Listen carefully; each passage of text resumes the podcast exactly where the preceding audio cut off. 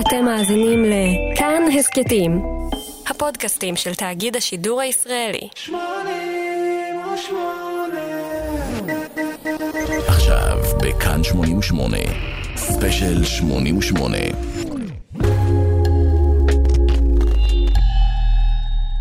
בפעם האחרונה שנפגשנו לדבר אה, על האחים אולמן, עצרנו באלבום Eat a Peach, האלבום האחרון שהעבודה עליו התחילה עם דוויין אולמן לפני מותו הטרגי. אלבום שסימן שינוי, שינוי כיוון, או יותר נכון התמקצעות של הלהקה, והבנה לאן היא רוצה ללכת.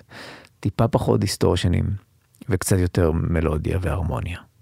מהלך שימשיך גם באלבום הבא, שיהיה טיפה פחות בלוז רוק, טיפה יותר קאנטרי רוק.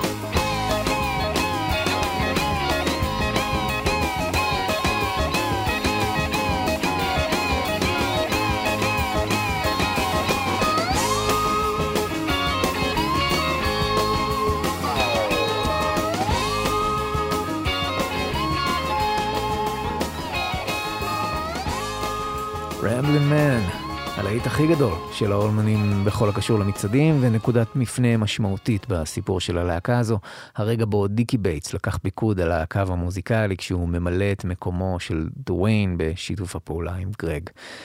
כאן 88, ספיישל 88 עודד Brothers and Sisters אה, במקום אה, שורשים.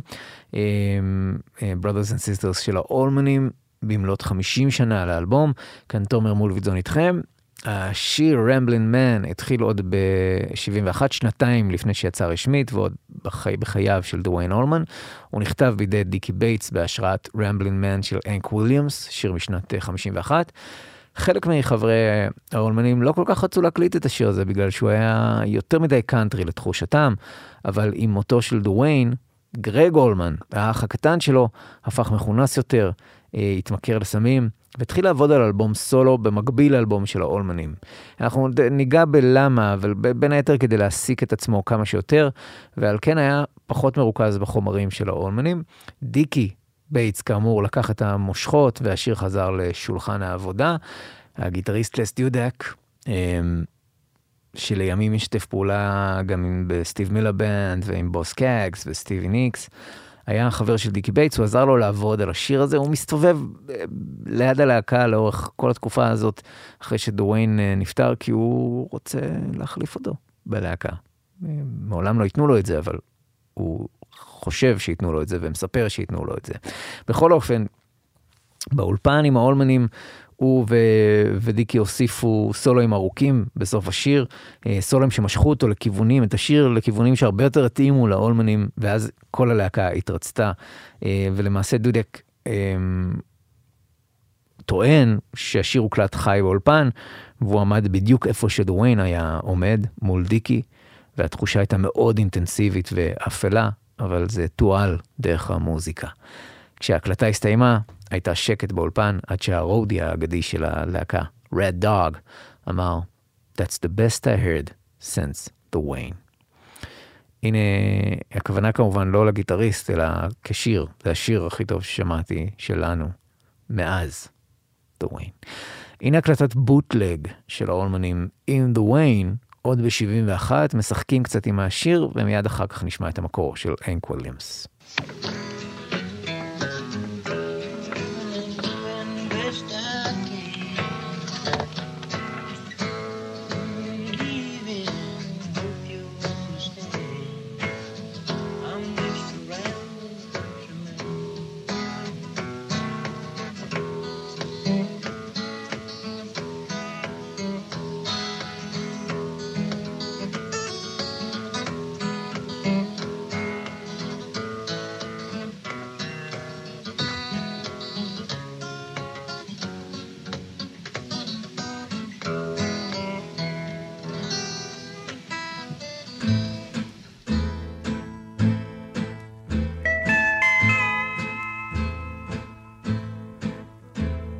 Settle down and be doing just fine till I hear an old freight rolling down the line.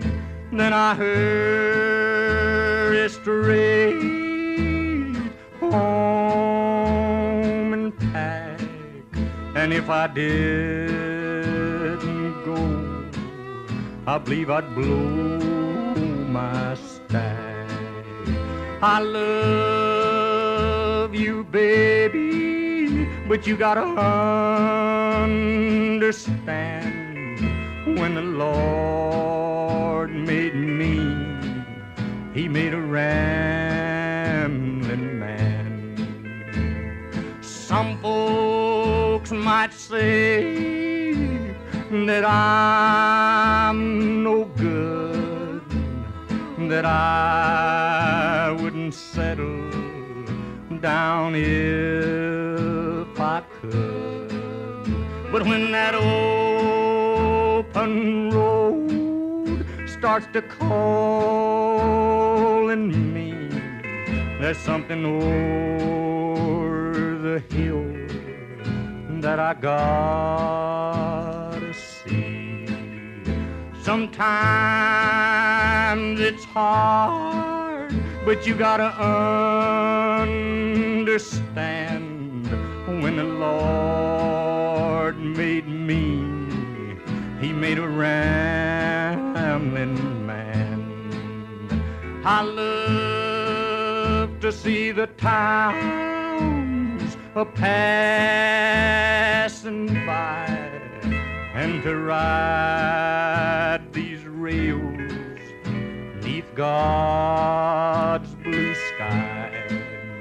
Let me travel this land from the mountains to the sea. Cause that's the life I believe he meant for me. And when I'm gone and at my grave you stand, just say God's called home, you rambling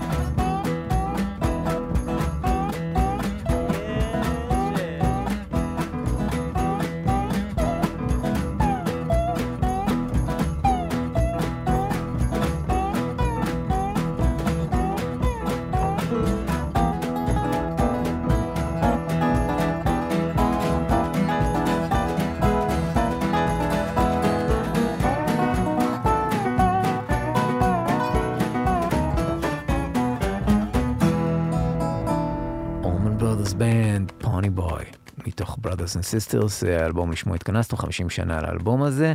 אה, צריך לומר, זה לא ספיישל מגה מעמיק על האולמנים, כי דיברנו עליהם עמוקות, במספר ספיישלים, שלושה, שהלכו ונבנו למעשה. אה, אז זה רק המשכון קטן. בכל אופן, דיקי בייטס כתב את השיר הזה, Pony Boy, על דוד שלו, שהיה רוכב אה, על סוס במקום אה, רכב, כדי שיוכל להשתכר כמו חזיר. והסוס ידע תמיד את הדרך חזרה הביתה, לבד. אה, בייטס אגב, עבד אה, קשה על אה, נגינת הסלייד בשיר הזה ובאלבום כולו כדי למלא את נעליו הגדולות של דוויין, אחד מגדולי נגני הסלייד שידע העולם. הרבה השראה יש פה כמובן גם מרוברט ג'ונסון ובליינד ווילי מקטל. ובהקלטת השיר מתארח גם הגיטריסט טומי טלטון, שהיה חבר של דוויין וחבר מייסד בלהקת קאובוי. איתה דוויין הקליט מספר שירים, כולל יצירת המופת Please Be With Me. אה, להקת קאובוי אגב ליוותה את גרג ביצירת אלבום הסולו שלו, Laid Back, שכאמור הופק והוקלט במקביל, במקביל לאלבום של האולמנים. הם גם ילוו את גרג בסיבוב ההופעות העצמאי שלו.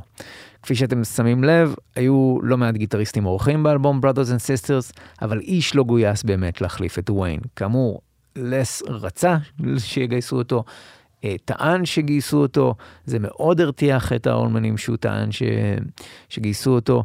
אה, יש שם היסטוריה של סכסוך אחר כך, אה, גם על קרדיטים, על Ramblin' Man ועל עוד שיר שעוד נדבר עליו, אבל כאמור הם לא היו מסוגלים לתת לאף אחד אחר להיכנס רשמית לעמדה הזאת. ברוב השירים דיקי בייטס לקח על עצמו את האחריות, ובמקום לצרף עוד גיטריסט ללהקה, האולמנים מילאו את החסר באמצעות עוד קלידים. אבל לא של גרג אולמן, ש- שהיה אחראי עד אז על התפקידים האלו, אלא של חבר להקה חדש, צ'אק לבל.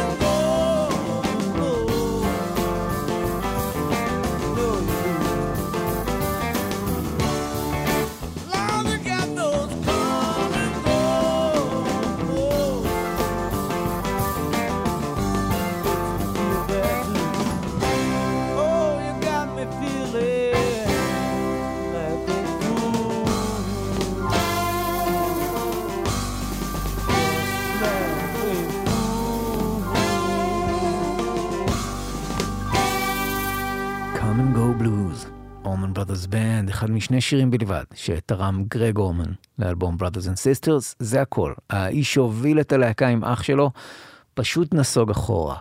אה, הוא התמכר עוד יותר לסמים, וכאמור שקע בעבודה על אלבום סולו שלו. למה? א', זה כאב מדי לעבוד עם האורמנים בלי The Wayne, וגרג השתמש ביותר ויותר סמים ואלכוהול כדי להתמודד עם הכאב של לעבוד איתם. מה שהיה מוביל לכך שהוא היה מגיע לחזרות גמור, וחברי הלהקה לא הצליחו להבין את השירים שהוא ניסה ללמד אותם. אה, יש גם סיפורים שקצת העליבו אותו, זאת אומרת שהוא הביא שירים גם לא טובים, אה, וגם הוא היה מאוד חסר ביטחון פתאום, בלי, ה... בלי העצמה והתמיכה של אח שלו, אה, וחשב לגנוז את החומרים שהוא כתב.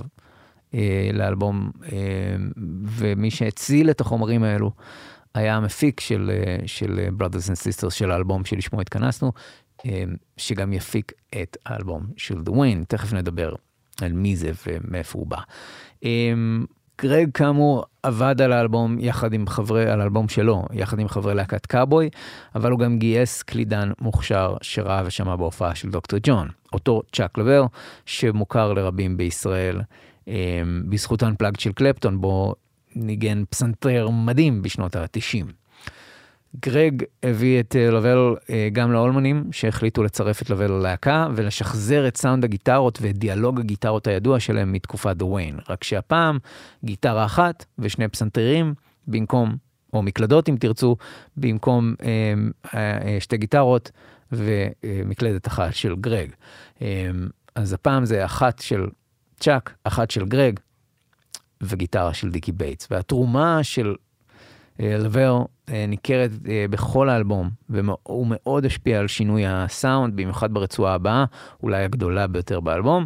יצירה אינסטרומנטלית שהתחילה בניסיון של דיקי בייטס לכתוב קטע מוזיקלי שאפשר לנגן רק באמצעות שתי אצבעות על הגיטרה, כמחווה לגיטריסט הג'אז ג'אנגו ריינהארט, שאיבד שתי אצבעות בעקבות תאונה והפך את הטרגדיה להצלחה גדולה עם סגנון נגינה ייחודי שהפך אותו לאחד הגיטריסטים החשובים בהיסטוריה. דיקי בייטס ניגן את השיר כשבתו התינוקת ג'סיקה נכנסה לחדר והתחילה לרקוד. אה, הוא המשיך לנגן, הוא ניסה להתאים את עצמו לקצב הריקוד שלה.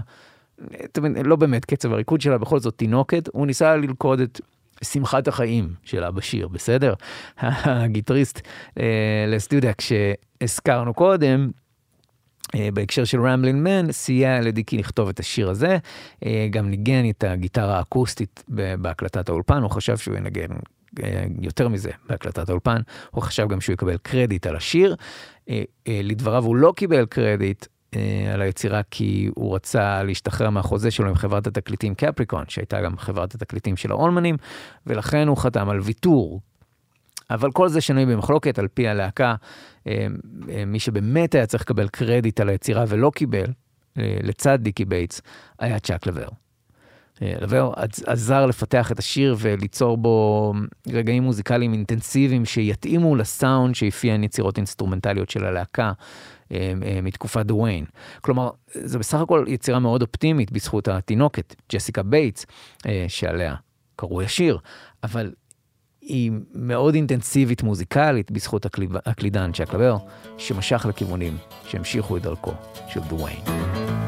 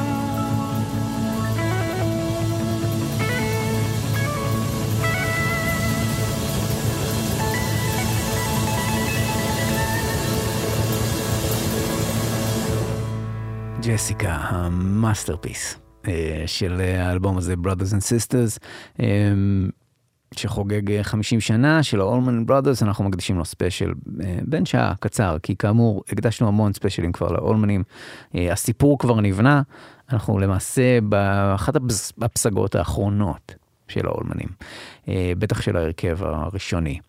אה, בזכות ההצלחה של האלבום הקודם, a Peach, האולמנים קנו חווה עצומה בג'ורג'יה, הם כינו אותה The Farm, זה הפך למרכז היצירה של הלהקה.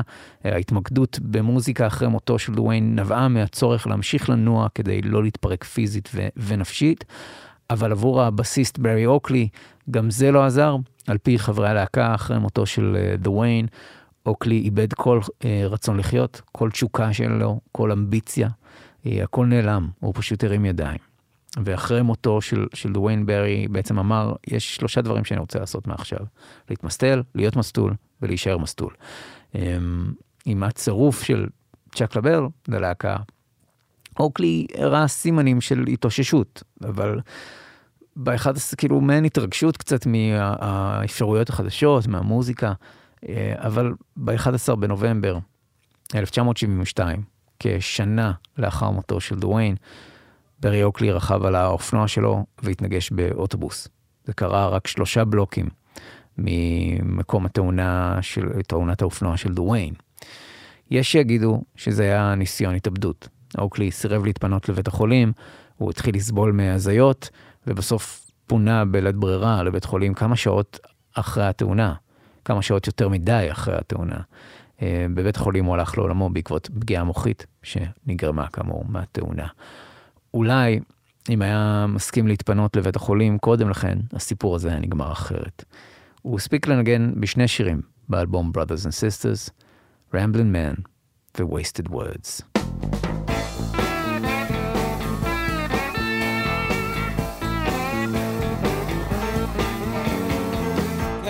Tell me, tell me, friend, just exactly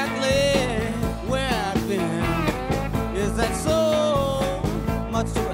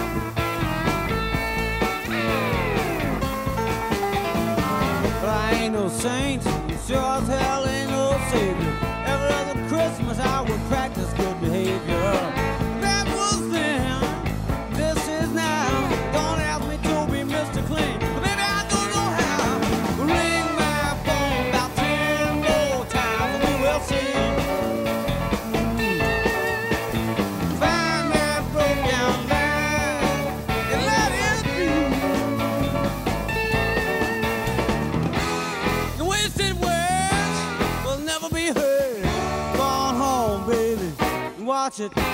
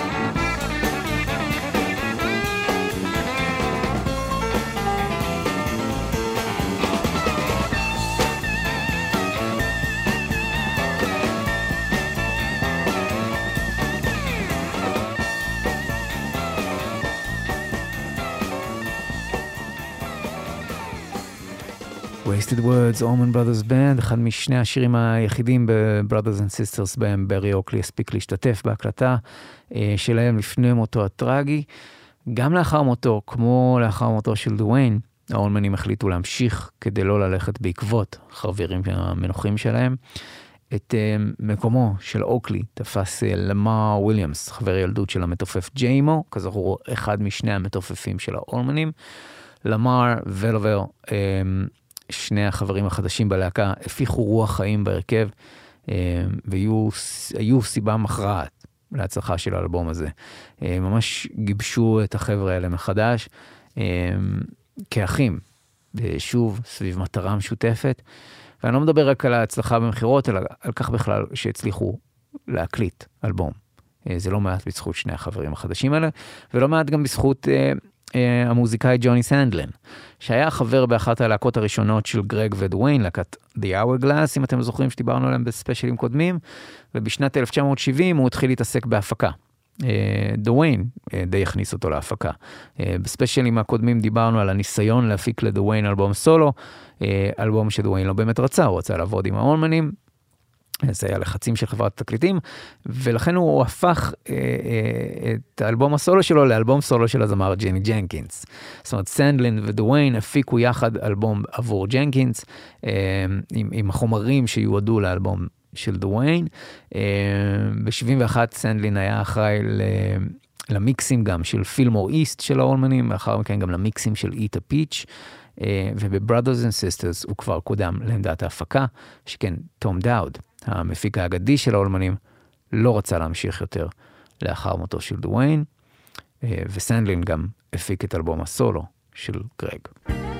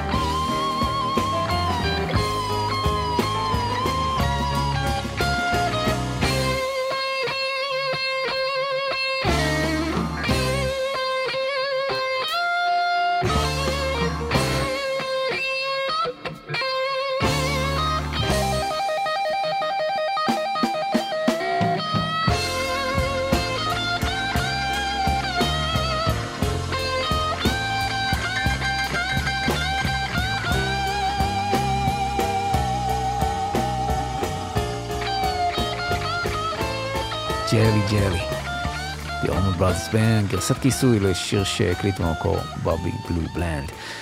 כאן 88, האלבום Brothers and Sisters יצא באוגוסט אה, 73, היה שיא ההצלחה המסחרית של האולמנים, אבל גם סופו הרשמי של ההרכב המקורי והאגדי של הלהקה. הם חיו ביחד, הם אה, אה, התחילו כאחוות אחים, הם קראו לאלבום Brothers and Sisters על, על, על החיים בקומונה והמשפחתיות הזו, וזו באמת הייתה משפחה. אה, הבני זוג והבנות זוג וגרו כולם באותה סביבה, כולם גידלו את הילדים אחד של השני. אבל אחרי המוות של דוויין, אחרי המוות של אה, אוקלי, אה, ואחרי ההצלחה הגדולה של Brothers and Sisters, זו הייתה תחילתו של עידן חדש בלהקה ובקו המוזיקלי שלה. גם כסף שאפשר לכולם פתאום לקנות אחוזות וכו', אבל גם סמים שהרחיקו הרבה כאב, הרבה אבל, שהעמיק אה, משקעים. אה, המון ש- שנים מאוד קשות, כי הכסף שהגיע אה, הלך לעוד סמים, והלחצים שהגיעו עם ההצלחה אה, דחפו אותם לקחת עוד סמים ועוד אלכוהול, אה, והגבירו כאב וסכסוכים כאמור. הם כבר לא חיו ביחד, הם כבר לא היו קומונה, כבר לא להקה של אחים. והם באמת בחיים לא ייגעו שוב בפסגת היצירה הזאת. הם, הם, הם לא יגיעו אה, אה, לפסגות האלה, בטח לא לפסגות שהם הגיעו יחד עם דוויין.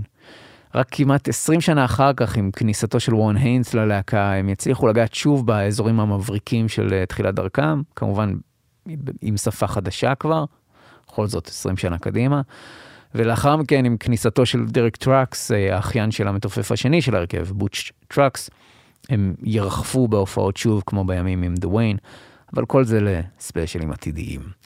כאן 88, ספיישל 88, כאן תומר מולווידזון איתכם, סוגרים עוד ספיישל על האחים אולמן, בתקווה שרוחם תביא השראה למוזיקאים חדשים.